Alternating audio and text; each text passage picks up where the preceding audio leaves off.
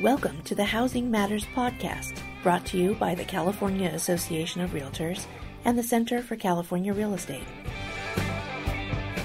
Hello, and thank you for joining us for another Housing Matters podcast. Your favorite data nerds are back with everything you need to know about the housing market and the economy. And this time I'm excited because we've got, well, first, let me introduce myself. My name is Jordan Levine. I'm the Deputy Chief Economist here at the California Association of Realtors. And I would be remiss if I didn't introduce Oscar Wei, our amazing Senior Economist and Director of Research. Hi, everyone. Good to be here and good to be talking about the economy and the housing market uh, with you guys definitely and uh, almost missed that introduction but we're you know it's because i'm so excited that we have so much good stuff for you. We do want to start off with a quick update just on uh, the health situation the economic situation but then we really want to dive into the housing market because we have both our september press release numbers as well as our 2021 forecast that we just uh, released at Reimagine, and so there's lots to get into there. Most of it, I think, is is fairly good news on the housing front and in general, I think as well. So maybe uh, Oscar, if I could turn it over to you to just quickly run us through the COVID numbers, because I think uh, you know, unlike in the rest of the United States, things are actually moving in the right direction still here in California.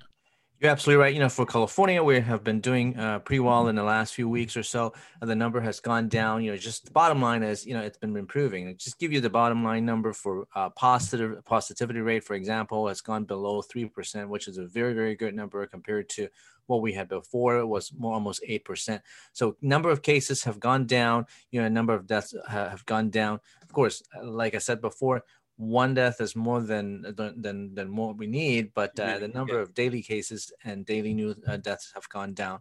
But you also mentioned a very important point that is California is actually you know on the good side. The other states are actually doing uh, worse, and right. Uh, as we move into the flu season. Yeah, and I think that's a, a concern, right? Because unfortunately, um, you know, people move around and things like that, and so you know, we we have borders and things like that to worry about. And so even as California uh, gets things buttoned up, if there's a big surge in the rest of the United States, it's still a risk potentially uh, for us, even as we kind of get our own ducks in in a row there but yeah less than 100 deaths per day and that's something that we couldn't say a few months ago uh, and and you know again down from over 12,000 cases a day uh, at one point in time over over the summer. And so mm-hmm. you know we'd rather have we'd rather be in California's shoes right now than many other states. Absolutely. Just uh just want to make sure that you know we continue to keep uh, doing it you know the the right thing and keeping our social distancing measures in place. And uh, if that's the case then we won't have any uh uh, resurgence. Uh, but uh, again, the coronavirus is definitely the variable that it's the wild card and the variable that is very unpredictable. Absolutely. so we just have to keep make sure making sure that we do the right thing yeah, we just went to our annual uh, economics conference. Oscar and I did, and one of the speakers there, and I forget, I, I wish I could attribute it, but they said uh, the virus is the boss, and so that's why we keep updating you on this stuff, is because it has economic implications, and and so the good news is we're moving in the right direction, and we do see that playing out uh, economically, especially mm-hmm. in uh, the labor markets. We saw that here in California as well, but uh, we actually had less than nine hundred thousand jobless claims for for the first time. It was actually fell below eight hundred thousand last year. Right, right, and that's very encouraging, especially since you know I think there are some technicalities, you know, as far as California not uh, pausing the, uh, the the processing of the initial claims, but it started you know just uh, this past week, and it's still looking very very good with um, the uh, jobless claim level you said you know below 800000 which yep. is the lowest level since the pandemic started in march Right. Yeah. And uh, and and so I, I again things have continued to move in the right direction. This continues a kind of long running trend uh, that's that's been ongoing for for the last couple of months. We still have you know a lot of folks who are on continuing claims for for unemployment. But I think you know it is the classic thing that I, I, like to do is to balance the good news with some potential right. uh, cautionary tales, right? Because the the reasons why these claims have gone down might be less than than encouraging. Yeah, I mean, it, it might be because partly because of some of the claims or some of the benefits being exhausted. Right. Um, I can't believe that it's been what already five six months of people applying to you know uh, for the unemployment benefit, and that's a long time. And they might have moved on to you know another benefit, uh, the pandemic unemployment assistance emergency compensation program, right. which definitely is not a good news uh, because people have to. That means people are relying on those program uh, for a long period of time.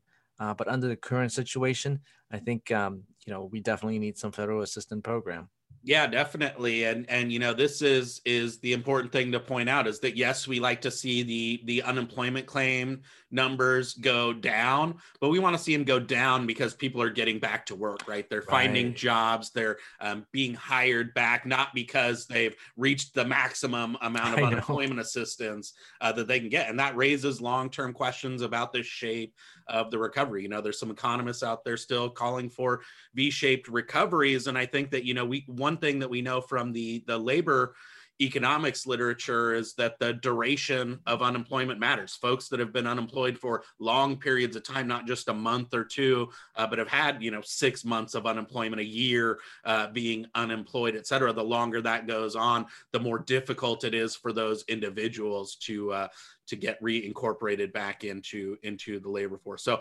overall, you know, we don't want to scare you off. The news is generally uh, positive, but I think that it's also important to know that we still got a, a long way to to go there. That being said, you wouldn't know it if you looked at the consumer spending numbers, right? Because retail sales last month were uh, were pretty strong very very robust um, and um, and and you know retail sales came in with an increase of 1.9 percent in September. And we talked about this before. We show in our uh, forecast probably in the in the in the Leslie's and Jordan's forecast before that. You know if you look at just retail sales number it might it has surpassed the uh, the number that we saw back in February um, earlier this year before pandemic um, so yeah, consumer spending is actually showing a very very strong number, more than double you know the consensus expectation. Yeah, definitely. I mean, 1.9% in a single month, you annualize that out, and that's a pretty uh, solid annualized pace of, of growth. We've seen that that consumers have grown more confident. We see that in, you know, the University of Michigan or the the conference boards consumer sentiment numbers. We see it in these retail sales numbers. We see it in our own survey data when we ask consumers about the housing market. Is it a good time to buy and sell? And those numbers right. also uh, been been going up. So definitely, I think the initial shock of of the crisis uh, you know has has taken its its toll in those initial job losses and and that you know now we've we found bottom. People are are getting those incomes back. They're gaining confidence in the trajectory of things and and that's showing up across the board uh, yeah. economically. Let me ask you this though. You know we've talked about you know the um you know there might not be an, another uh, federal assistant for another few weeks or maybe even um, you know before the end of the year. But wh- where do you think people are getting their money from um, you know for spending? Yeah. Yeah so you know I, I think that the the spending is coming from uh, you know i think that there's been a, a transfer in spending from one category to another. You know if you look at the percentage of spending that goes from uh services as an example to goods right that people uh, saving a lot of money by being stuck right. in their homes but they're uh, running up the toll on on things like amazon.com to get things you know actual things to make them more comfortable versus going out having experiences going and entertaining themselves going to a restaurant etc and the saving rate seems to have gone up uh, quite significantly uh, at least you know uh, in the mid of the year. It looks like they might be actually using some of their saving as well, right? Well, and I think that's that's one of the unique things about the the way that we stimulated the economy the the first time around, right? Is that everybody got a, thousand dollar check in in the mail. In many cases, folks were getting those without having lost a job, and those initially went into uh, those savings accounts, and we did get up into the into the double digits for savings rates. And I, I think people are burning uh, some of that down. The other thing, you know, I think some folks have sold their house. We did a, an amazing econ panel at Reimagine, and and Selma Hepp from CoreLogic mm-hmm. was talking about forbearance numbers here in in California, and there was a lot of folks who fell on tough economic times, um, you know, and and went into forbearance, but uh-huh. have since exited. Six percent of the people who have exited forbearance right. did so because they paid for their mortgage uh, in full, which means they probably sold a house that they had some equity in because maybe they lost a job or had income impacts because of the crisis, and were able to, you know, sell a home and build up some savings that they're able to then uh, kind of, you know, draw down over the course of these last couple of months as well. That's very true, and and you know it may also be because of you know people refinancing in the last few months or so. A lot of people refinance, and they might be paying actually less mortgage payment on a monthly basis, and that could be uh, used as some of the saving. Now, talking about low rates, you know, uh, we were just talking about low rates, you know, mortgage, mortgage refinancing. It looks like you know the uh, low mortgage rates might have spurred you know home sales quite a bit in the last couple months.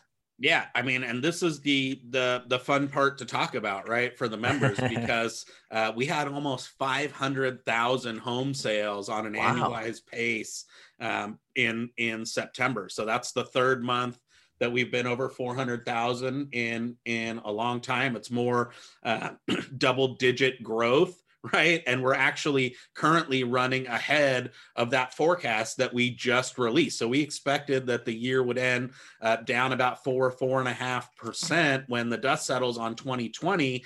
And with this uh, September resurgence in sales, or I guess ongoing strength in sales that continued from uh, August, we're now only running about 3.7% behind 2019 pace. So we're already doing better than we forecasted uh, just just a couple of weeks ago.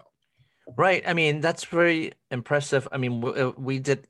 You and I both know we have been doing our forecast updates, uh, you know, internally uh, on a very regular basis. And back in uh, the first half of the year, yeah, as you said, you know, we're down double digit. The, it's hard to believe that in a matter of three months, we have kind of caught up a little bit, not completely, but caught up a little bit.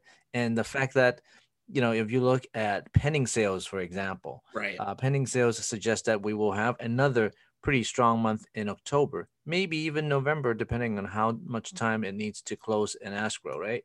Yeah, yeah, definitely. And I mean, you know, it's it's crazy because 489,000 isn't just a lot of home sales relative to um, where we were last year with all-time low levels of unemployment, et cetera, et cetera. There was no pandemic. We weren't uh, held hostage in our homes and all of those things. And it was actually it's it's better than than we've seen in in a really long time. I think almost a 10 year period when we haven't been close you know this close to to 500000 uh, home sales. And you're you're absolutely right. Pending sales were up by double digits again.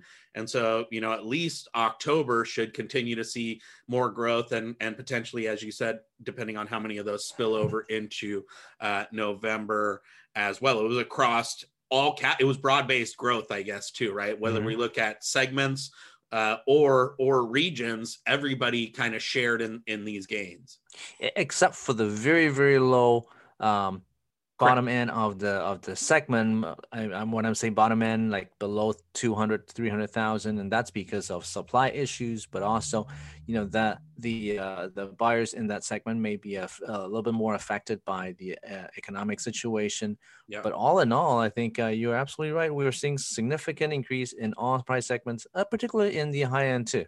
Right. Yeah. And you do see that the the top end of the market continues to to drive the show. And I think that there's a lot of economic interpretations of that. You know, I think the stock market's doing well, which is um, traditionally a game only played by by folks, you know, largely at the top end of mm-hmm.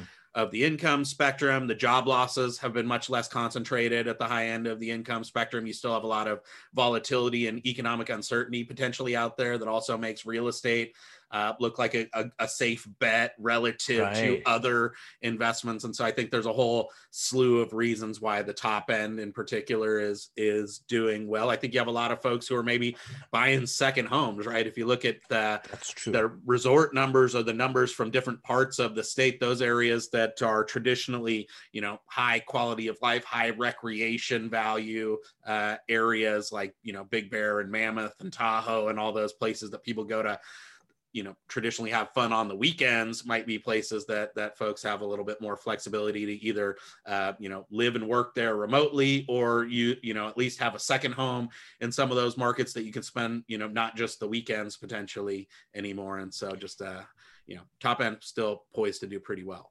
true. I mean, instead of just enjoying the weekend, why not just enjoy the whole week, right?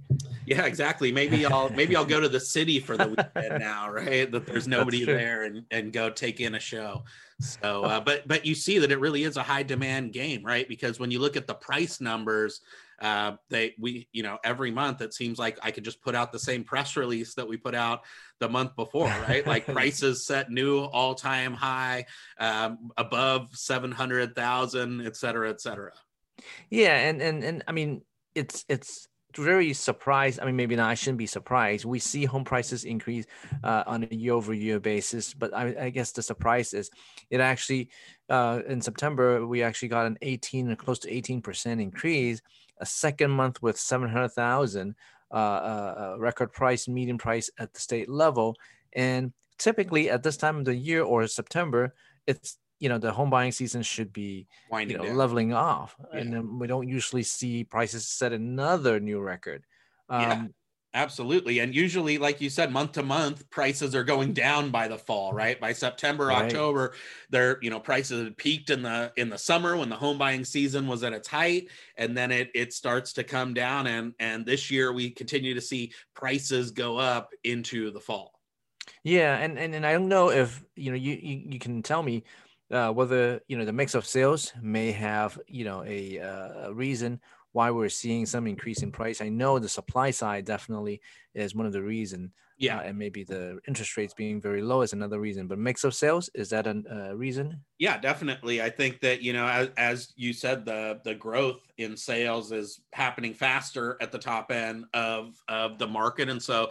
you know if the whole market was a pie chart the slice that's over 3 million has gotten a lot bigger than what it was at this time last year so when we uh, do you know median price calculations and look at what home was in the very middle well the more that you have up at that upper end of the spectrum draws the price up but you did some amazing work that that shows that uh, you know a lot of it is due and i think somewhere depending you know again on the the region and mm-hmm. some assumptions that you feed in but it's somewhere between 50 and 60 and maybe even upwards of 70% of the price growth uh, is due to the fact that we're selling more high-end homes when we talk about the median price but what's interesting to me is that that still means that you know between 30 and 50% of the growth that we're seeing is still real than honest to goodness growth in in values right and so if you think about that in the context of our september number where as you said prices were up you know 17 or 18 percent from where they were at this time uh, last year what that would mean in the lens of mix of sales versus true appreciation is that um, values themselves are still going up by six to eight percent uh, yeah. on a year over year basis right that's pretty impressive. Um, you know, like you said earlier, um, people might be interested in the stock market, but at the same time, you know, having a hard asset like you know a property.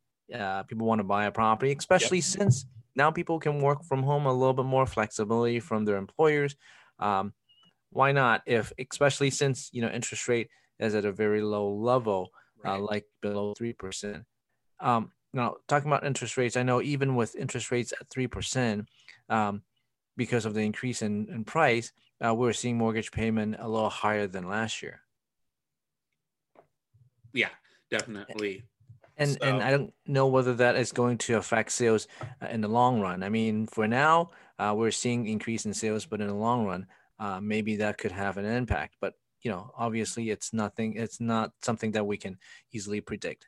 Yeah, and I, I mean that is always the the concern, right? Is that rising prices are great for folks who already have a, a foot on on the property ladder, but we know that uh, you know from a home ownership standpoint that that you know the lack of supply and what it does to to affordability is is the thing that's holding us back you know from the rest of the nation. When you look at home ownership rates there they're they're much higher. When you look at housing affordability there um, it's it's much higher. And so as much as it's a good thing for existing homeowners to continue to build home equity the downside of that is that it means that you know potentially fewer folks will actually eh, uh, be able to to take advantage of all those benefits of mm-hmm. home ownership in the future. Mm-hmm. and you just touched upon a very good uh, good point about you know the supply side as well um, uh, supply obviously is in a very short, uh, it's, still in very uh, short uh, supply right now in our housing market, and uh, I think it continued to go down in September and in the last few months, right? Yeah, definitely. And and that's true whether you look at our unsold inventory index, which is a ratio and can sometimes be a little bit uh, misleading, but it's true just in terms of the sheer number of homes being sold. So again, in September, active listings were down 48 percent. That was a little wow. bit actually better, uh, believe it or not, from oh, where they were last year, where they were down by uh, more than fifty percent. But no matter how you slice it, there's still roughly half as many homes for sale right now as there were at this time last year. When, by the way, uh, last year's inventory wasn't uh, anything to to write home about. I think we were down in like below three months of supply uh, territory even even then right and so to have half right. as many half as many homes on the market as we did when we were already at basically all-time low levels is is the the big sticking point. And i think you know as we'll see in the forecast it's one of the reasons why even though we're still kind of optimistic about the housing market there's a limit to how optimistic we can be because um, you know with nothing for sale it it's hard to turn those things into closed transactions. And and especially when you think about it from the home ownership standpoint because you've done some beautiful work breaking it out by by price segment uh-huh. um, you know and and what you see is that listings are even more scarce for those first time home buyers yeah it definitely is very very scarce. Uh, you know we're talking about 50 60 percent down in active listings um, and you know it, it, all price segments have been uh, dipping by more than double digit uh, by double digit. But you know it's it's very unusual uh, i shouldn't say unusual it's very scary to see that you know areas where um, people can buy affordable homes they're actually uh, very very tight right now with 60% or close to 60% down. Um, and who knows? And this is and remember you know we are supposedly in an off home buying season and with active listings down that much during home uh, during you know the off season that's scary because if we actually once we you know pass this next few months after we get back to you know the home buying season yeah. then it's going to be even you know uh, lower as it's far as be even worse for 2021 exactly. Right so so let's talk about 2021 since we already uh, kind of briefly talked about it. I know we uh, just recently gave a forecast you and leslie did yeah. Um, and um, you know there are some scenarios that we can talk about, uh, but uh, I'll let you go into it. Yeah, definitely, because you know this is is where what really matters, right? It's not just kind of that rear view mirror kind of perspective that we we just went over, but how is this going to continue to play out moving forward. And I was honored to be able to share that stage with Leslie at Reimagine um, and actually plug for Reimagine. If you didn't get a chance to attend all those sessions to either watch our forecast uh, or attend the, the amazing econ panel that I did with Robert Kleinhenz of Kleinhenz Economics and Selma Hepp of CoreLogic or any of the other amazing sessions. They're actually available on demand and you can check those out. Right. Uh, a lot of great insights. Yeah. And there's so many good sessions and content. So I invite you to check those out, particularly mine. If you want to go pump up the numbers for the econ panel and the, uh, and the forecast, that would be appreciated. But, you know, we, we rolled out scenarios this time. And I think this is the mm-hmm. first time that we've not had a single um, CAR housing market forecast, but, but I think it, it, it speaks to the amount of uncertainty that still exists out there. But let me walk you through our baseline scenario. So this is kind sure. of our our most likely case that we think is is going to happen and then i'll tell you kind of what underlies that forecast um, and then maybe we can talk about what what what it might look like in a worst case scenario but you know, sure. if you look if you look at our expectations for this year, we had expected again that home sales were were going to have fallen by four and a half percent when we got to the end of December, uh, mm-hmm. and and that home prices were going to be up by about eight point one percent kind of consistent wow. with this really robust price growth. And so that means a, a median price for 2020 of 640,000, which would be uh, an all-time high level, higher than that kind of peak that we had in that last cycle and then we'd average roughly thousand home sales. Looking forward to next year, we continue to be optimistic that this kind of strong buyer demand environment was going to continue, partly because we expect low rates to persist uh, through next year, maybe not at 2.7%, but um, still low rates nonetheless. And so we had uh, closed sales going up by about 3.3% to a pace of about 392 1,500, but that price growth was going to slow because we expected that some of this uh, closed transactions would result from uh, the market skewing back towards the bottom end, either because right. um, some, you know, potential owner occupants who maybe have lost jobs or were in forbearance during this year decide to get out of those homes, right, and sell those homes, mm-hmm, or because mm-hmm. maybe some investors decide that they're going to get out of the rental business for a while with all of the uh, uncertainty, but for all of you know uh, a myriad of reasons that we weren't going to have that same um, concentration at the top end. We still think top end home sales will continue to do well, but it just won't have that same uh, you know oversized slice of the pie next year that it had this year as some of those bottom end listings. And face it look the the price level has gone up pretty significantly. That in and of itself should lure some of those uh, sellers at the bottom end of the market back in as well. And so therefore we saw prices going up by 1.3% part of that is is understated again because we have a shift from the top end down towards uh, back towards that that lower end. But we we weren't super optimistic in our baseline scenario again because of the the lack of available supply. And so when you when you think about that forecast for that to mm-hmm. play out what we've assumed is that um, you know things will continue to to go well right? That we don't have this kind of second wave of the virus that the economy still does. Well can you walk us through some of the assumptions that underlie that Absolutely. You know, I think um, you lay it out very well, and um, you know, uh, we there are a lot of things uh, that are moving parts as far as you know the coronavirus. Of course, vaccine. You know, we have been saying that. Well, yeah, may may we may have something at the end of the year, but most likely it's not going to be available until the first half of next year, and that's our you know baseline scenario. Yeah. Uh, but also, um, yes, we have uh, uh, mentioned uh, uh, uh, many times that you know be careful not to have we want we don't want to have another second wave, and we do not believe that we're going to see a significant uh, surge in number of cases this year and um, early part of next year. even though we're going to flu season, if everyone practice social distancing, we should be able to avoid you know a significant surge.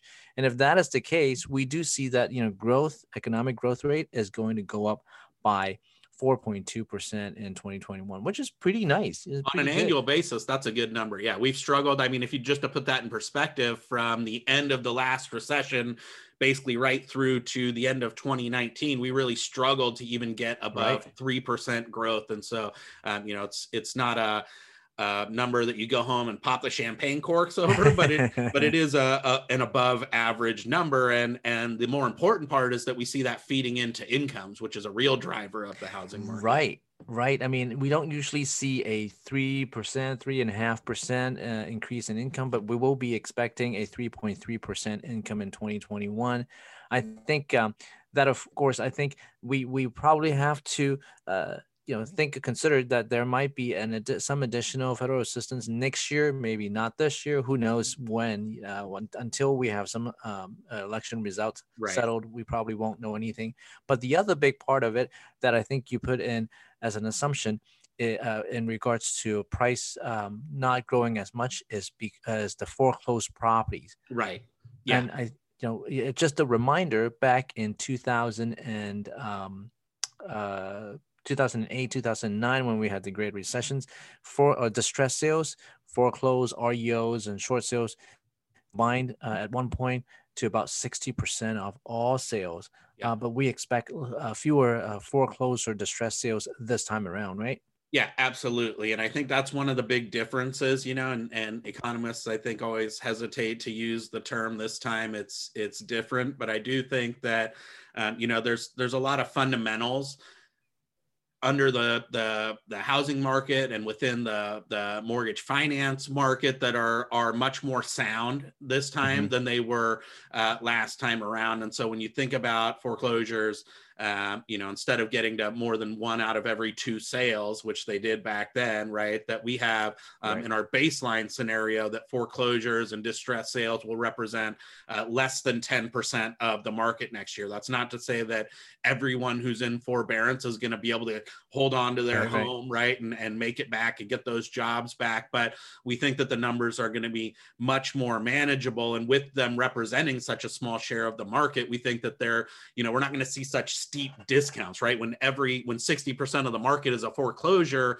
um, and they're all competing against each other, that's when you see those steep price cuts because banks just want to get those units off their books as you know before things get uh, any any worse when it's only 8% of the market and we have so much buyer demand um, and you know again going back to the fundamentals without getting too far into the weeds we have a lot of folks who are in fixed rate mortgages, low rate right. fixed rate mortgages. We have a lot of folks who are in um, situations where they have home equity, right? They put at least some money down, even if it was only three or five percent. We didn't have a lot of zero down payment loans. We didn't have the same volume of uh, cashing out, cash out refis, HELOCs, where people use their homes as their credit cards this time. And so, even though you know, again, not to diminish the financial distress that's out there from the job losses and the unemployment that we've seen, but what's different is that uh, unlike last time, when you when you lose your job this time around, you might have a home that has equity in it with buyers lined up to actually purchase it from you, Absolutely. and so um, you know you don't you don't walk away from a home that you have equity in that somebody wants to pay you more you know more than you paid for. Um, and and so you know it's not to again say that everyone's going to be able to keep those homes but it's going to be a much more manageable number in our baseline scenario. Um, again assuming that we don't get that second wave assuming that rates stay low assuming that the economy uh, continues to to get better what happens if if that doesn't happen? Because we we felt compelled this time given the amount of uncertainty to uh, to have another scenario where you know maybe um, something happens where California does start to look more like the rest of the United States from a health standpoint, right? Where where deaths start going back in the wrong direction, where we start seeing cases go back up, and then we've got to clamp down economically. Then that could have much uh, worse or more severe implications for the market. Absolutely. You know, as we started, you know, saying, you know, talking about our baseline, there's a lot of uncertainties with the, uh, especially with the coronavirus situation. And if we do have a second wave, then a lot of things have to change. You know, there are things like not only just, you know, concerns about public health, but also there could potentially be another shutdown or another lockdown. Right. I mean, last time we had a lockdown was six weeks. Who knows?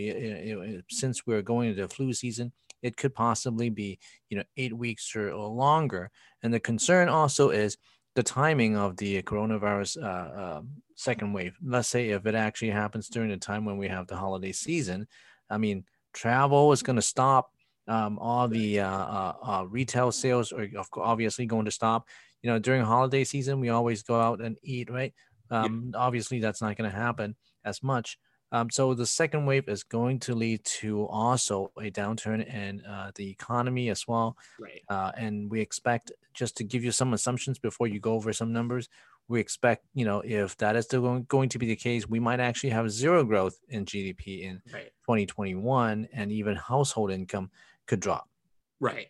Yeah, and and that's critical, right? Because then you know then you're in a, a much different ball game. Instead of having the economy um, growing by an above average pace, you have no growth, and you have people's incomes uh, going down. And I think that that is is much worse. And so from a from a housing standpoint, right? And so in that kind right. of a scenario, we have sales that instead of going up by three point three percent, uh, actually go down by nine point eight percent uh, next year. And and similarly, then with you know some of the the wind taken out of the the, the metaphorical sails, if you will, of of housing demand, that that we have uh, you know actual price weakness right where we have an even harder time uh, moving some of the homes and and therefore prices go down a bit and and the big thing is on the household income side and on the econ side right because if if more folks um, lose those jobs, if their incomes go down, and and the the demand for housing starts to erode, then you start to have a different uh, scenario for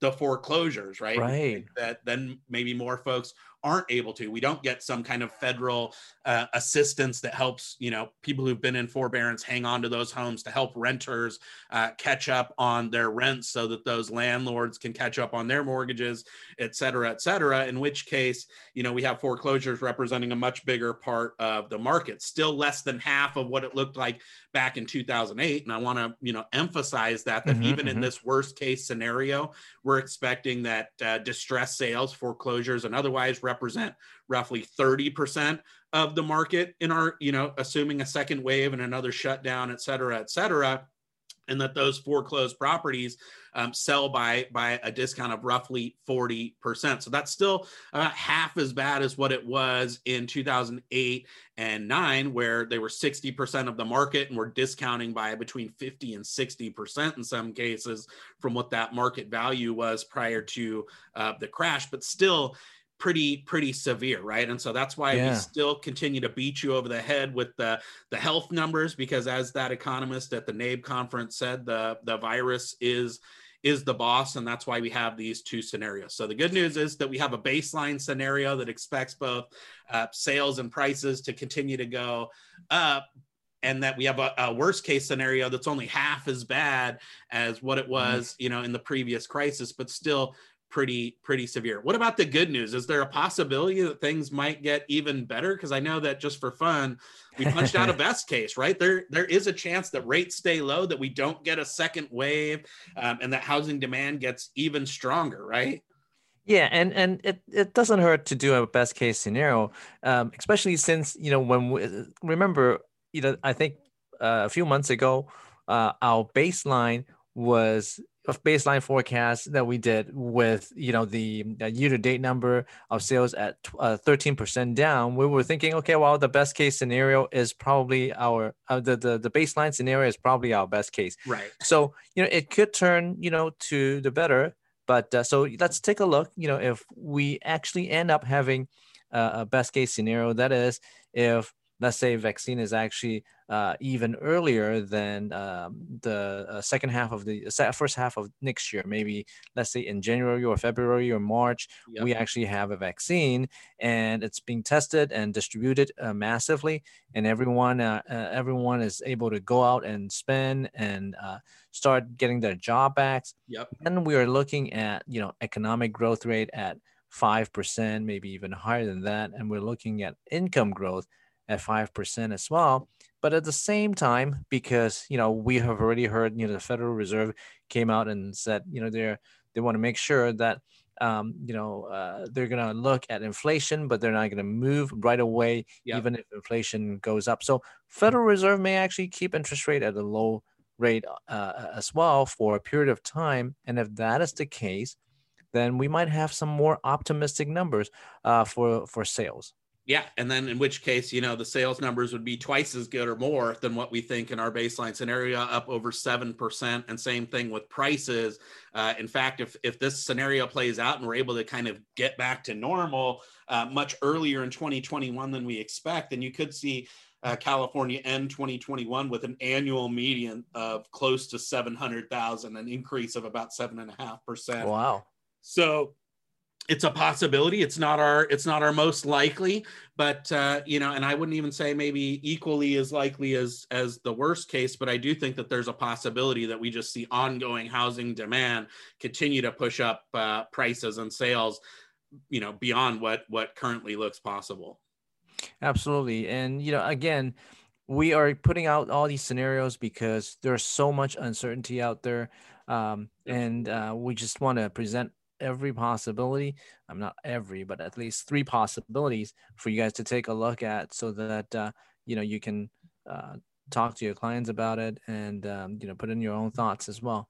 Absolutely. So uh, that is is pretty much where we'll we'll leave it. The the rear view mirror is looking pretty good especially here in california and the uh, and the forward looking mirror if we had one suggests that that things will continue to do pretty well in our baseline scenario. So uh, thank you so much for tuning in for another housing matters podcast. As things develop we will be sure to report on them to you so that you have everything you need to know about the housing market and the economy. And uh, oscar unless i missed something i think we can leave it there I think so. Just one more word. Um, I know it's possible that we, you guys may not hear us before, you know, the election day. So make sure you go out and vote and get your uh, ballot in. And uh, we wish to talk to you in a couple weeks again. All righty. Thank you so much. We'll see you on the next one. Bye bye.